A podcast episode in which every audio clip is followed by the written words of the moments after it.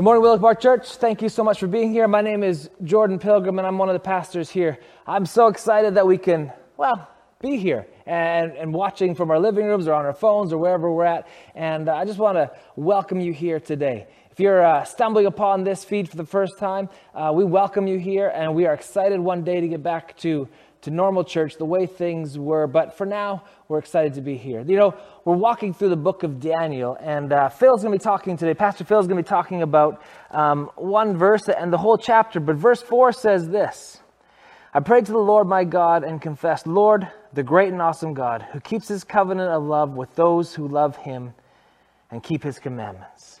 God keeps his covenant of love with us when we keep our covenant of love with Him. Actually, He loves us no matter what, but since He loves us, we can enter into a relationship of love and care with Him. And He takes care of us and takes care of our needs. James talks about those who draw near to Him, He will draw near to them. So let's take this time today to draw near to God and draw in and be in with Him.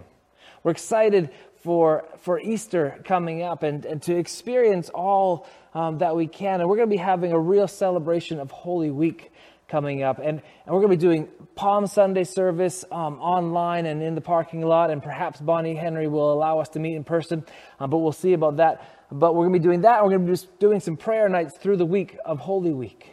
And then culminating Good Friday, and then finally um, Easter Sunday and celebrate our risen Savior. So let's look forward to that and let's be excited about drawing near to God. So, with that, let's take some time to worship.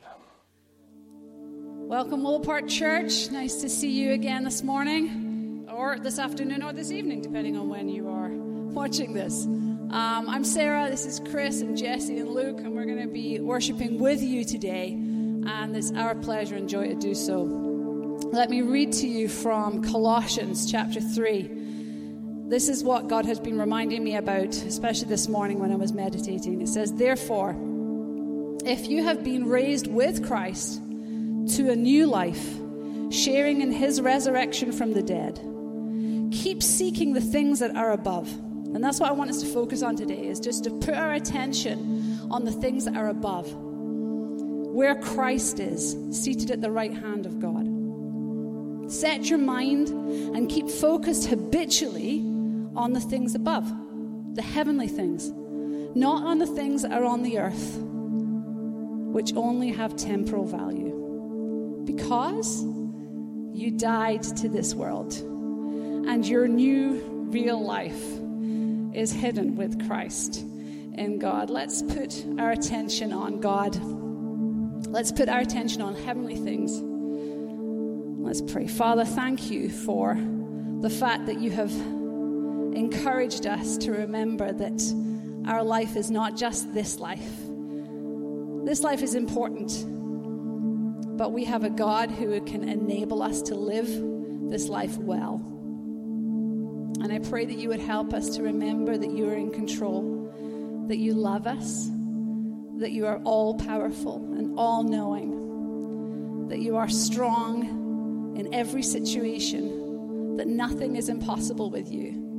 And that because of all of those things, that we can keep our attention on you, we can fulfill your plan for us on earth. Let's worship. Your love awakens me.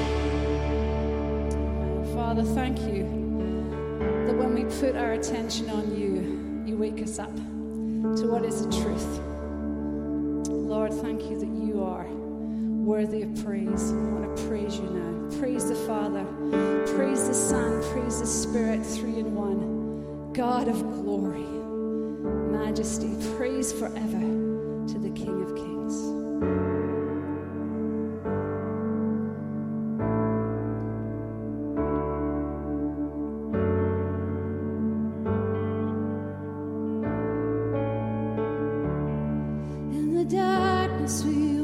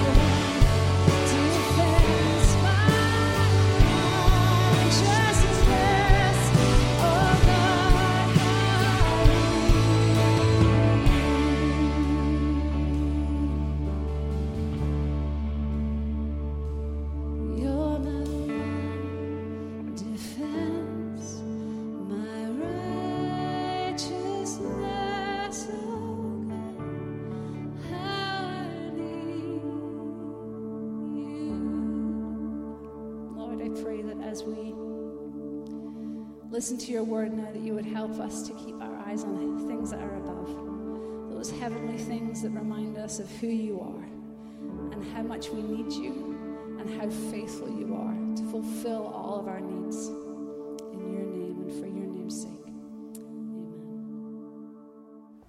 We're going to take communion now. And uh, as we do that, as I spoke off the top, and as we worship, we're drawing closer to Him. And, and, and one of the biggest privileges we have, we really need to understand this big privilege that we have to be able to come and share in that Last Supper, sharing communion, remembering what our God and Jesus has done for us on the cross. And I want to encourage you just to take some time right now. Let's steady our hearts and ready our hearts before Him. Let's take a moment and confess our sins. Ask God to search our hearts, and we'll take communion. So let's pray.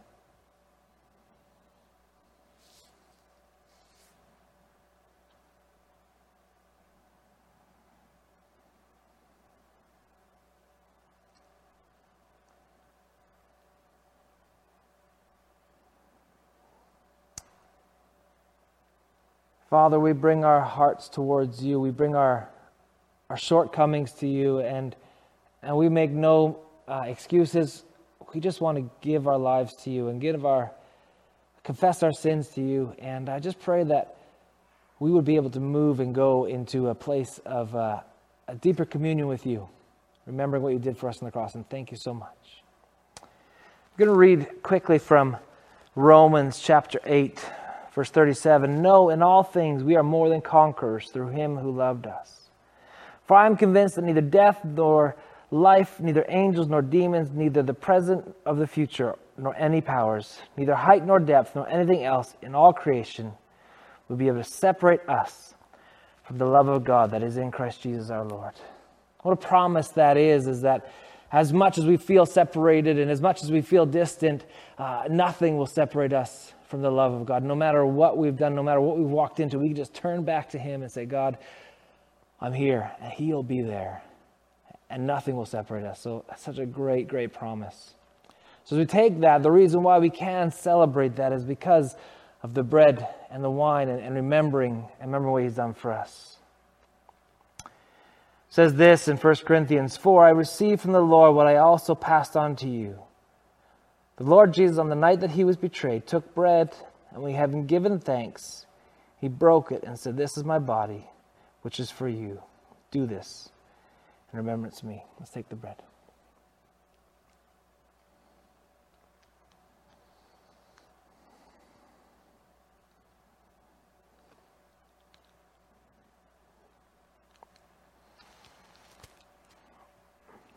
In the same way, after supper, he took the cup, saying, This is the new covenant in my blood. Do this whenever you drink it in remembrance of me. Let's drink.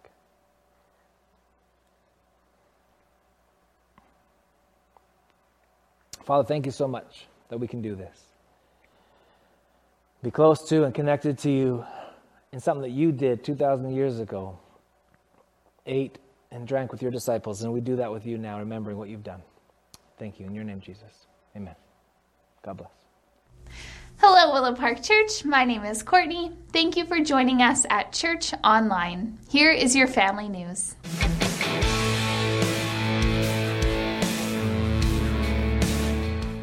This week, we are super excited to welcome back so many of our kids for spring break camp. Please be in prayer this week for the camp, for our kids, and for our leaders, that they have a super fun and safe time as we learn about the armor of God. We are super excited to announce that clubs will be coming to all three of our locations Rutland, Mission, and Lake Country. This is an amazing opportunity to bring your kids and your kids' friends and neighbors to a fun night of games, songs, crafts, and Bible stories. Learn more and register today at willowparkchurch.com/clubs. We are currently looking for two more elders to join the Willow Park Church board. We are still accepting nominations and invite you to prayerfully consider who you think would be a good fit to join the leadership of our church. The deadline for nominations is tomorrow, Monday, March 15th. To learn more and to nominate someone to be considered for eldership, visit willowparkchurch.com/elder. Finally, we also want to remind you about our noon prayer gatherings, which happens Monday through Friday at 12 o'clock noon. Join our pastors and other leaders online for a half hour of meeting with God and praying for one another. To find out how to connect, visit our website at willowparkchurch.com/prayer. That's all for your family news. Thanks and enjoy your service. Good morning, Willow Park Church. Uh, thank you, Sarah, for leading worship. We're so grateful. And Jordan for leading us at the beginning of the service. Thanks for joining us. Well, it's that time of year when the clocks spring forward and I am preaching at 8 a.m. in the morning, which is actually 9 a.m., but it feels like 6 a.m. to be honest. But I'm here and I'm excited to be able to share with you from Daniel 9. Daniel 9 is really interesting because it, it deals with a whole, we get a window into the prayer life of Daniel. We start to understand his spiritual formation and the way that he approaches his time with the Lord and the way that he steps in. And this is unique. In, in all of the 12 chapters of Daniel, uh, Daniel 9 is suddenly and incredibly unique in its, in its kind of construct and how it appears. So we're going to be taking time to talk through Daniel 9. But the things I want you to notice and I want you to understand is that Daniel 9 uh, teaches us a lot about prayer life. It teaches us a lot about how a man like Daniel engaged with the Lord and spent time with the Lord. And this is exciting because we can learn a lot about how we engage and how we move forward with the Lord in our lives. So if you look at the chapter and you open it up, there's um, 27 verses. If you open it up and look at the chapters and you understand that it's broken down into a number of, of, of parts. First of all, it's broken down in a period of preparation. Then there's a period of confession. Then there's the acknowledgement of God's judgment. And then there is the plea for mercy that God will restore. And then there are the 77s. The moment when suddenly the angel Gabriel appears and then speaks and gives to Daniel a lot more than he ever bargained for. Suddenly reveals history and future and the way that God is going to move and the way that God is going to work. Quite remarkable. So, uh, how can I begin? Well, first of all, let me talk about the power of confession. Because really, the chapter is about confession. Daniel is interceding on behalf of his nation, and Daniel is interceding on behalf of those who are in exile that God will deliver them and God will do the impossible. He will reverse what has taken place with the deportation of uh, the Israelites to Babylon, some 600 miles away from Jerusalem, which in today's um, uh, ability to travel is nothing. But back then, it was like a world apart. It's like they've been taken from one planet and placed on another planet. And there, there they are. So let's talk about confession. First of all, confession, of course, some Christians say, I don't need to confess. the work of the cross has done it all. I am completely forgiven. I'm completely fine. Well, it is true that the work of the cross is complete, that the work of the cross is remarkable, that the work of the cross has achieved victory over Satan, victory over sin, and victory over death. That is completely true. We know that. And I want you to understand that that power of the cross and the use of confession is, is the kind of judicial approach to confession. In other words, in the court of heaven, God has declared you forgiven. God has de- declared over you that you and all of your debts are paid. That where you were once condemned, Jesus Christ has come into the courtroom, put the hammer down, if you like, by the judge and said, You are free to go. You are forgiven. I release you. You were once bankrupt. You were once a renegade. You were once in darkness. I now free you to live your life because the condemnation of sin and death is no longer on you. And because you have confessed and owned your sin, you are now free to walk. So there is that kind of confession for salvation to activate the work of the cross. But uh, there's another kind of confession that we need to continue to do, which is relational, which is as we move through life, we fail. As we interact with human beings, we fall short. In human relationships, we experience wounds and damage and pain. And confession is a powerful weapon for us to bring that freedom and that life within our lives, to look at our lives and to realize that actually I need to bring all of my confessions and all of my hurt and all of my bitterness and all of my resentment and all of my offense to the Lord and ask Him to clean up my life and ask Him to work and to move in me. So let's think about it this way. The cross achieved the ultimate victory. The war was won. Christ had achieved the victory. But as the war was won and Christ had achieved the victory, there's still the battlefield of life. And often the most dangerous time after a war has been done is when you start to clean up the battlefield because of the mines, because of the, the booby traps, because of the munitions that are in the ground. And if you step on a mine, boom, it can blow your leg off. And within our own lives, we know that the war has been won, but we know that the process of sanctification is there, and there are booby traps, there are mines in our life. Have you ever been with somebody and suddenly the conversation has gone a very different way, and suddenly that person may become animated, and it's like suddenly you've triggered something within them, and they explode with such frustration, with which, such anger, with such bitterness. They go, What's going on? And, and such hurt. And you never expected that, but it comes out at that moment. Well, they may be forgiven in the courts of heaven, but there's a process of sanctification that comes and sets us free.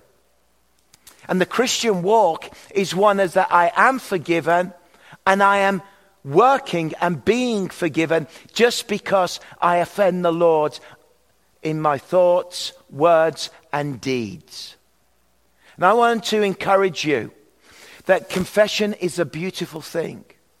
And often, when you are looking for direction in your life, maybe you need to change your job, maybe you need to decide how to move forward in guidance and direction within your life.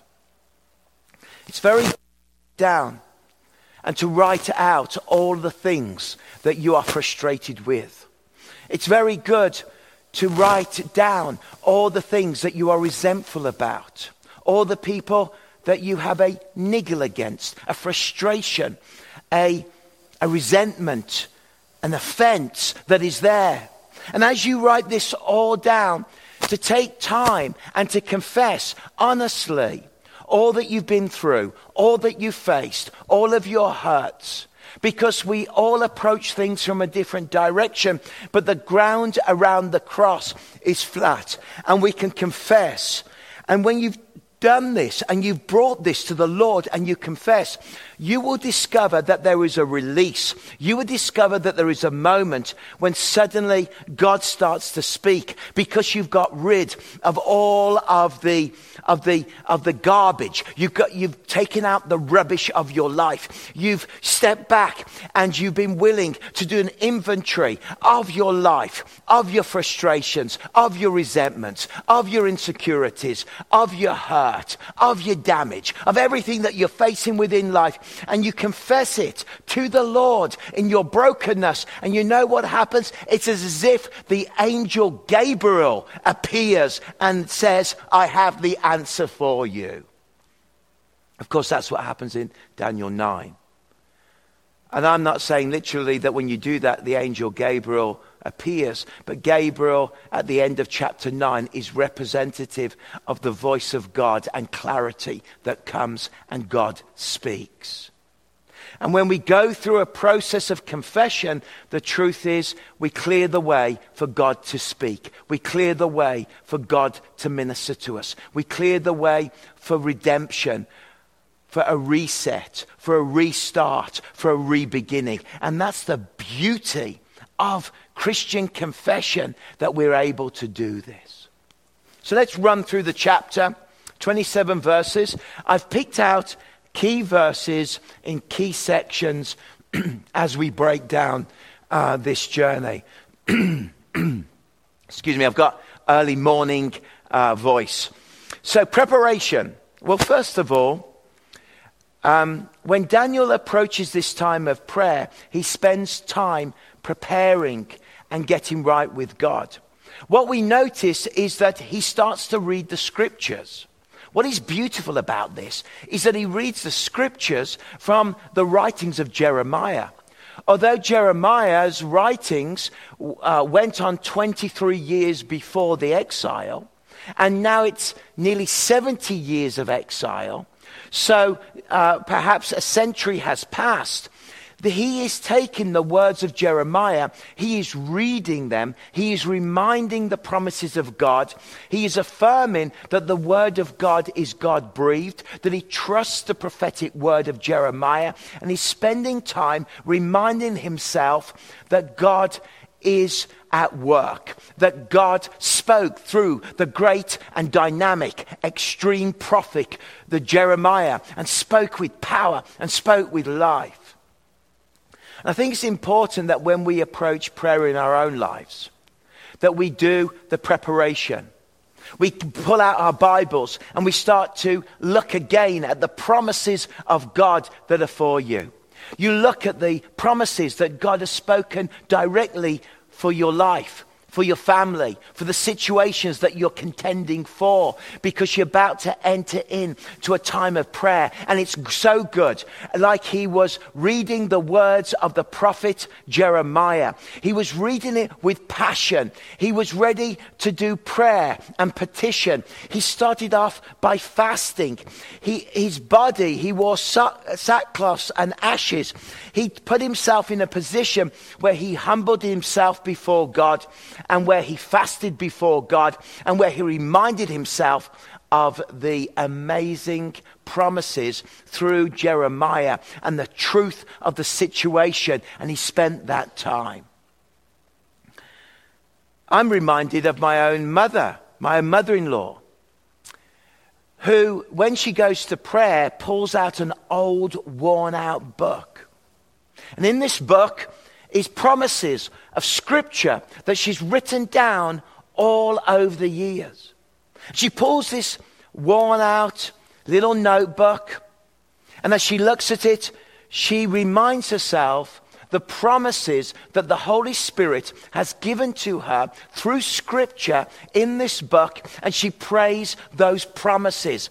By the way, today is, is Mother's Day. Yes, in the United Kingdom. So, Mother, happy Mother's Day.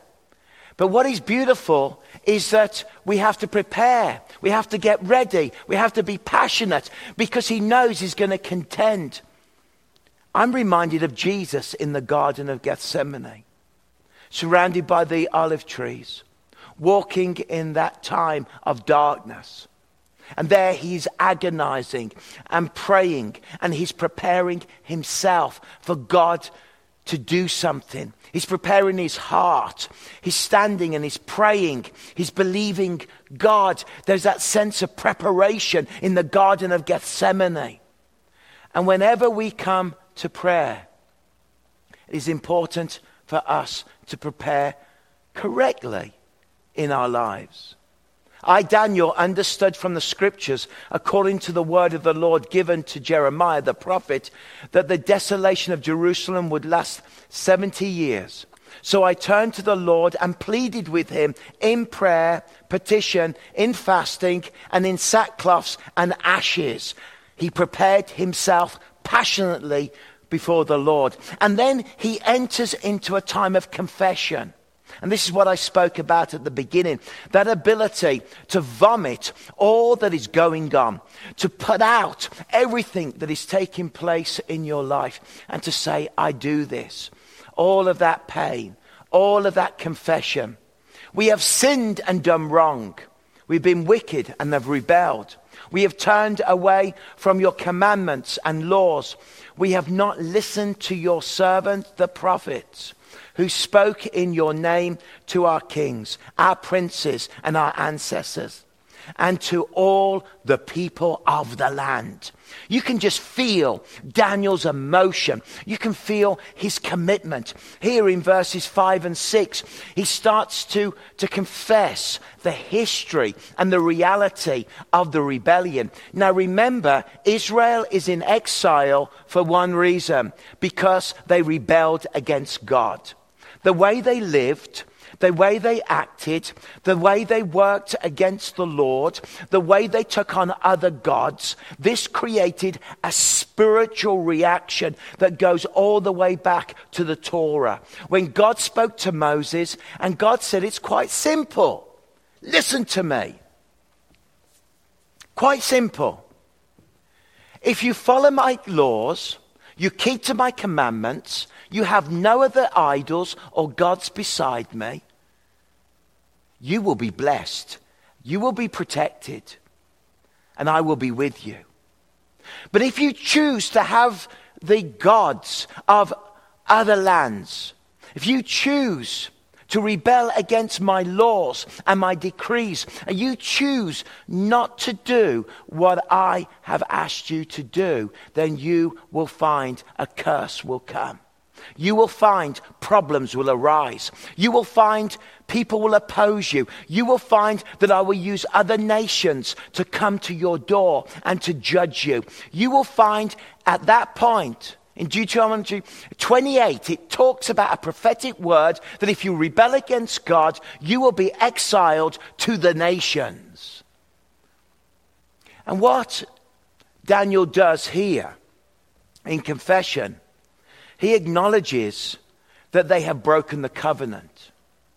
You see, the way that the Torah is constructed and the covenant is constructed is con- constructed like an ancient agreement between two nations. Actually, it's constructed in a way that is very much like we have examples of this of the Hittite covenants between city states. The Hittites would come in as the big power. They would take over a city. And then what they would do is they would write out an agreement about what that city would give to the Hittites and what the Hittites would give in return. And they would agree, called a covenant. It was a legal document in the ancient world. And then from that point on, that smaller city was to serve the larger empire with the agreement that the larger empire would give certain things and the agreement that the smaller city state, let's say, would respond in that way. And this is an ancient agreement. Now, the way that the laws of Moses are constructed are constructed in the same way. And what used to happen is that they used to write this agreement out. It was placed in the temple of that particular city, and it was placed in the high temple, for example, of the Hittites. And in both temples, there was an agreement about how they would interact and work. Now, when it comes to the Old Testament, the covenant, this is exactly what God did. God, the creator of heaven and earth, came to the Israelites and said, I, through Abraham, this is a covenant, and I bring this covenant to you. And this is what I say if you obey me, you'll be blessed. If you obey me, I will bless all nations. You will multiply. If you obey me and follow my laws, I will give you favor. You will have a land of milk and honey. You will have promises and the whole world will be blessed because of you. And I place this covenant in the temple in heaven, and you place this covenant, the stones of the Ten Commandments, in the temple there in Jerusalem. And I want you to know that if you keep to the agreement, you will be blessed. But if you rebel, you will end up in exile. So, this is what Daniel is confessing that they didn't keep the agreement. They did not keep the agreement between themselves and their God. And they did not listen to the prophets that came and preached. And they ignored what the scriptures and the Torah said. And therefore, problems came, difficulties happened. and their princes, their prophets, the land was judged. You and I know that if we keep God's law, although we are not justified by law, but if we keep God's law, then we will be blessed. You see, it says, do not commit adultery. And if I live my life in marriage and I do not commit adultery, I have a greater chance that my marriage will be blessed because I choose not to step into infidelity and I choose to be faithful. My marriage is going to be more blessed. But if I choose to go against the law of God, and commit adultery, then you and I know that it unleashes a whole chain of events that create pain, that create agony, that create separation, that eventually can result in divorce. And this is what happened. Israel was unfaithful to God, and God is saying, You've broken the covenant, and therefore I am going to place you into exile. And at that point, they experience judgment. And we read in verses 13 and 14, just as it is written in the law of Moses, the covenant, the agreement, all this disaster has come on us, yet we have not sought the favor of the Lord our God by turning from our sins and given attention to your truth. The Lord did not hesitate to bring the disaster on us. For the Lord our God is righteous in everything he does, yet we have not obeyed him. It all came down to not religious activity. It all came down to obedience in the relationship of the covenant. It's not just about doing the right thing and appearing to do the religious thing. It's about the relationship that you and I have with God. You see, the Israelites believed this. They had the temple. And as long as the temple was in Jerusalem and the temple was the place where God lived, that then nothing would ever happen to Jerusalem. They believed completely, they believed that, they believed completely that if they had the temple, then they would never be destroyed because God was there. But the truth was, God cared not so much about that temple, but God cared about the temple of their hearts.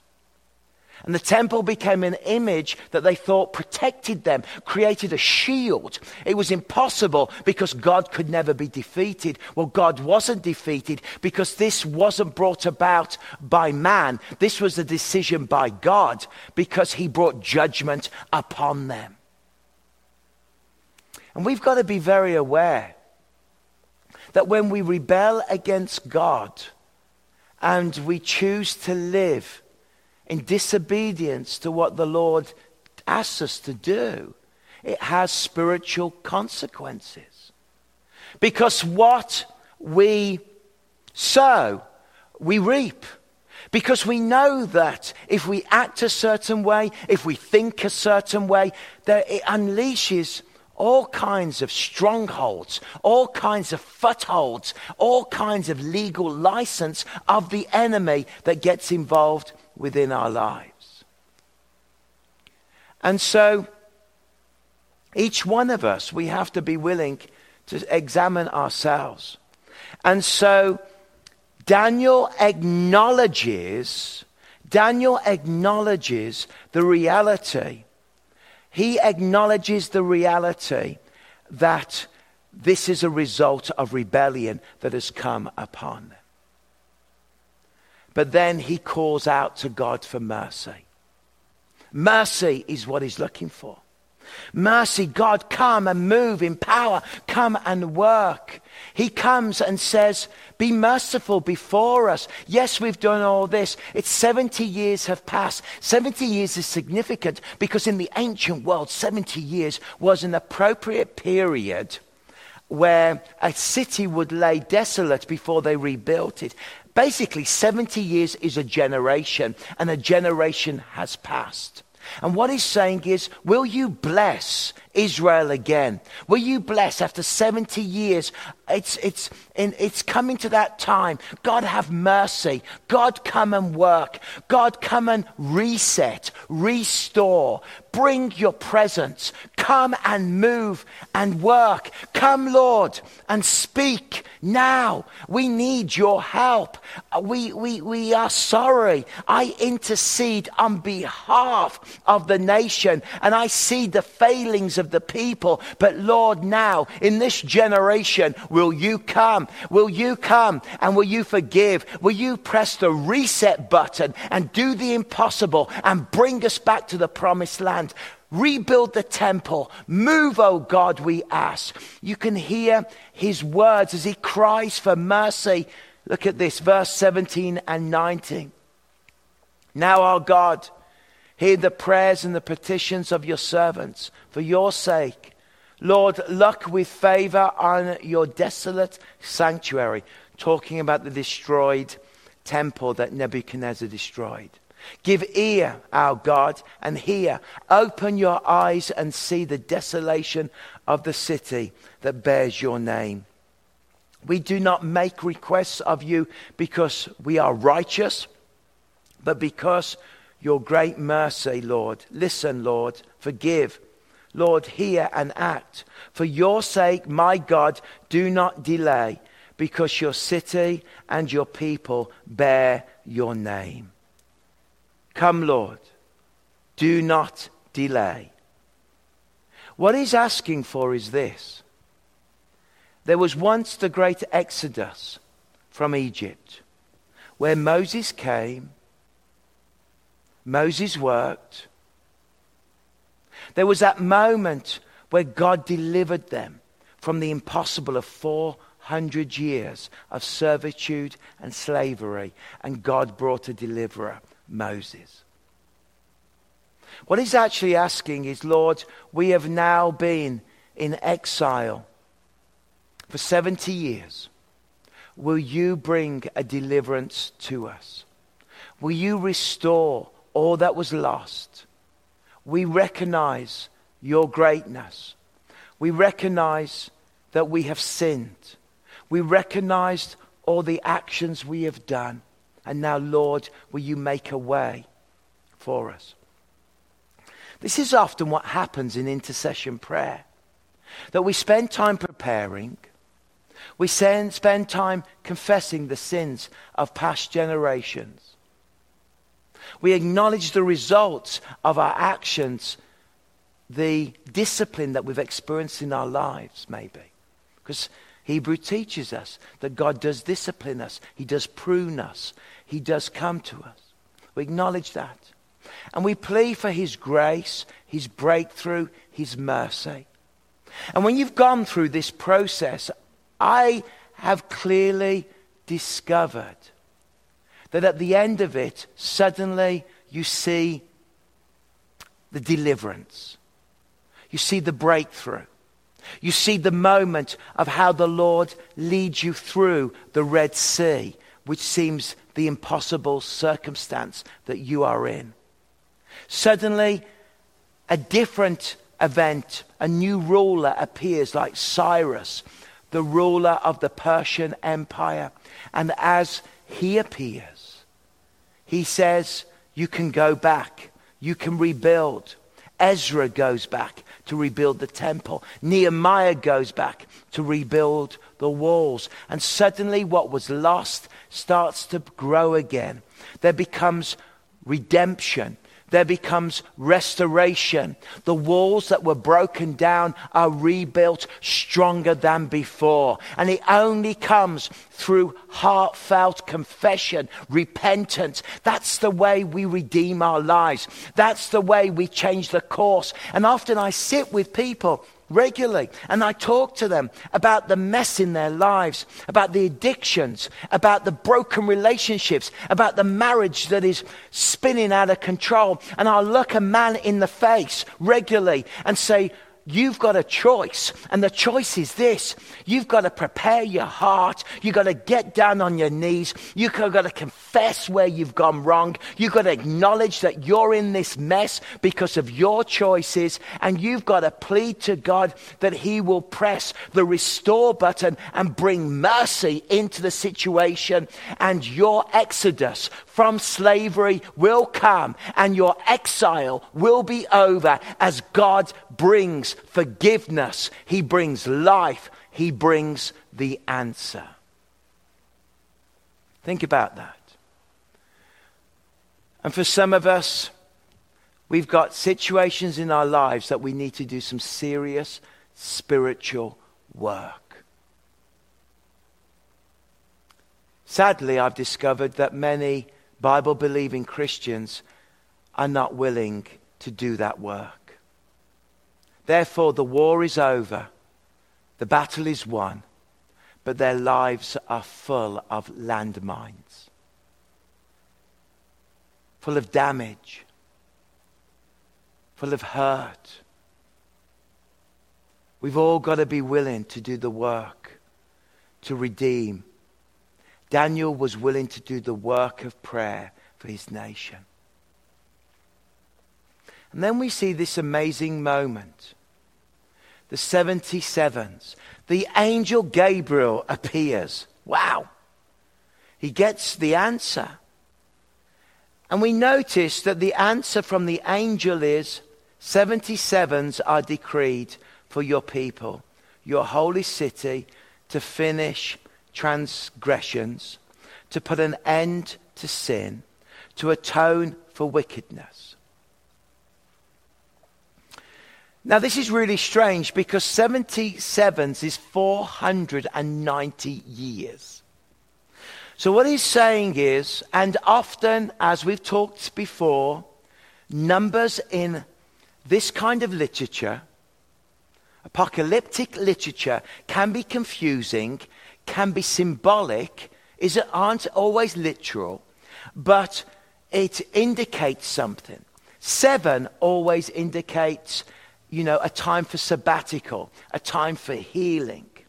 Ten generations of seven, which is 70, was the time they were in exile. Of course, the Lord always said to them that you should work the land six years and rest on the seventh, that you should honor me. And after 50 years, you should have a jubilee. And there's a lot of, there's a lot of uh, symmetry in this, reminding the people that because they rebelled, they did not trust God, they missed the blessing of sabbatical, if you like. They li- missed the blessing of the Sabbath. They didn't act upon the Jubilee. They didn't forgive debts. They didn't redeem people. They didn't let slaves free. They didn't do all the beautiful things that are there in Jubilee, that are there in Sabbath. And here they find themselves for, for 70 years, a generation, as Israel sits desolate, they are in exile. And, and this is an important point in our own spiritual journey that we need to learn to live in the right rhythms of Sabbath, of sabbatical, of retreat, of intimacy, and look at our lives and say, Lord, I give the next seven years to you. Lord, I spend that time See, this kind of approach isn't just for pastors, it's for all the priesthood of believers. But it amazes me how many Christians can't even give one day a year away to pray for their lives, for their children, for their families. It amazes me how the idea of retreat is something other people do, but we don't do it. We all need Jubilee because the gospel is jubilee. But we all need that healing of our land. We need the rest of our souls. We need to churn our field over so that we can receive the seed of God's love and the seed of God's grace within us. But let's finish off by looking at this 70 sevens are decreed. It's really interesting. There are six things is prophesied through Gabriel will happen, and they are remarkable things. First of all, there will be the end of trans- uh, transgressions. All wrong, all sinfulness.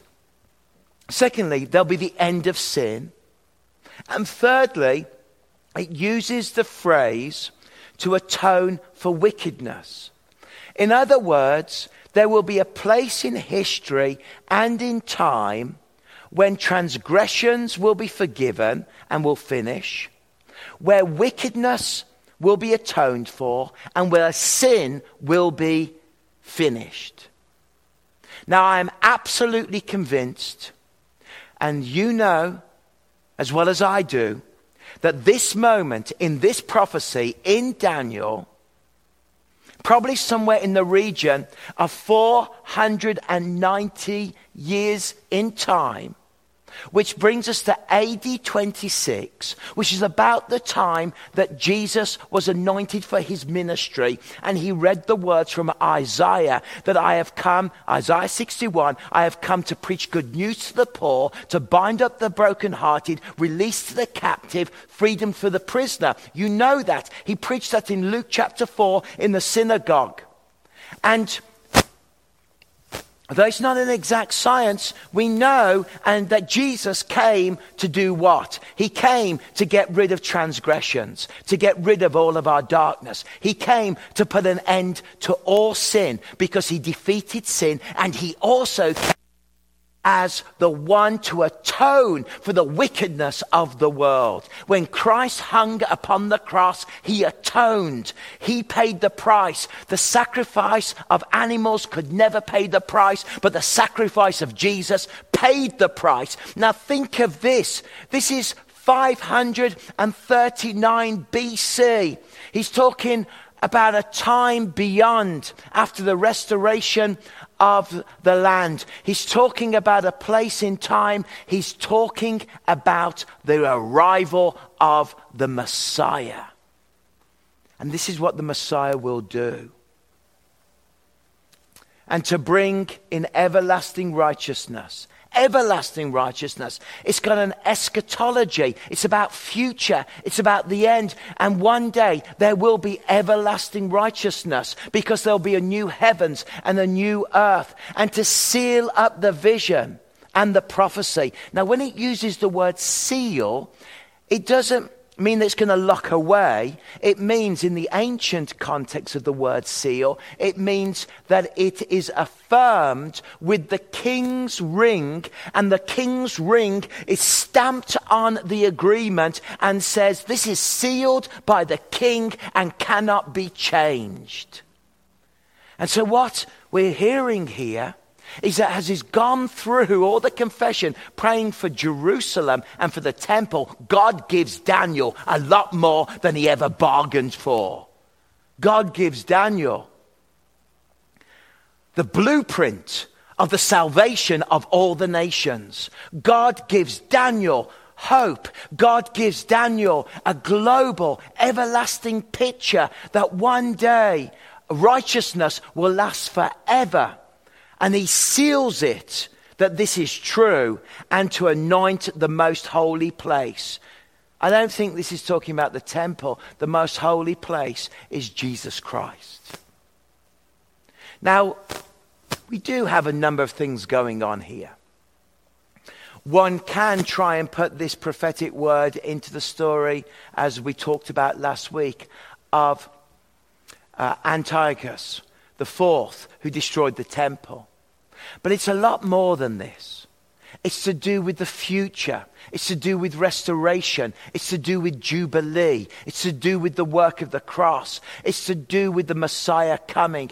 I happen to believe, I know people don't, and this is where you get into of literature, I happen to believe that everything in chapter 9 was fulfilled all the way up to AD 70 with the destruction of the temple.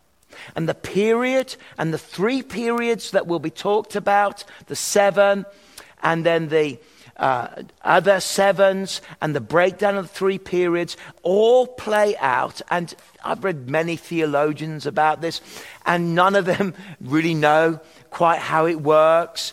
Uh, quite how it all puts together. The, the Hebrew is difficult. But what we do know is that this is pretty clear that it's about the Messiah coming to deliver the people and to bring hope and he will come. Yes, there is desolation of the temple, AD 70. Yes, there is one that comes who is anointed, Jesus Christ, who does and frees us of sin and death and life. And yes, there is a eschatology, there is a future coming of Jesus in this passage. And when you look at this passage at the end of Daniel 9, it's like you've got your binoculars and you look into the future and then you flip it around and things come close and then you look into the future. There's a multi level of messages coming through. One about the time of Antiochus, about the destruction of the temple. Others about the destruction in AD 70. But the most important central issue is that the Messiah will come. He will come. Sin will be no more, transgressions forgiven, and everlasting righteousness will be there. And God has said, with his ring, I seal it with my authority that you and I are forgiven. Isn't the Bible amazing? Isn't it incredible? And so I can only encourage you at the end of this message, so much more I could talk about. I can only encourage you this to live a life of confession, to clear out all the pain, to get rid of the landmines. I can only encourage you to know that there is a way out of slavery and that Christ forgives and that Daniel got more than he bargained for he thought he was just talking about the 70 years, and God showed him the Messiah that would come, that there would be no more transgressions, and he would atone for the sins of the world. Fantastic. Fantastic. So much in there for you, and many more lessons. Father, we thank you for this teaching, for the power of Daniel and for the message. And I pray, Lord, as we finish now, we will have the guts to be a Daniel. That will even enter into the process for our lives, for our families, for our home, for our businesses, to enter into a time of confession, of acknowledgement, and allow you to come and bring us out of our spiritual exile in our hearts into a fullness of uh, verse 24 that we will be free from transgressions and sin and wickedness and enter everlasting righteousness with the authority of God through the Messiah. Thank you, Lord. Amen. Just as we finish, can I mention something? And this is just a quick announcement. Kids camp starts this week. We still need volunteers uh, some tomorrow. So contact Tamara. Please help us. This is awesome. 100 children coming to kids camp. We need your help. And then we're starting kids clubs in the south at 33 and Lake Country. We need volunteers to help build our communities and connect with our children. This is our holy service. This is a beautiful thing to do to be and to serve the youngest generation and to sow the seeds. Think of the school teachers that sowed into your life and changed you. Will you help us? Will you uh, volunteer? Will you get involved? Will you spend that time as a lovely sacrifice to the Lord by serving Him? Don't forget, please do give. Keep the church moving. We're on mission, not on maintenance. Thanks for joining us.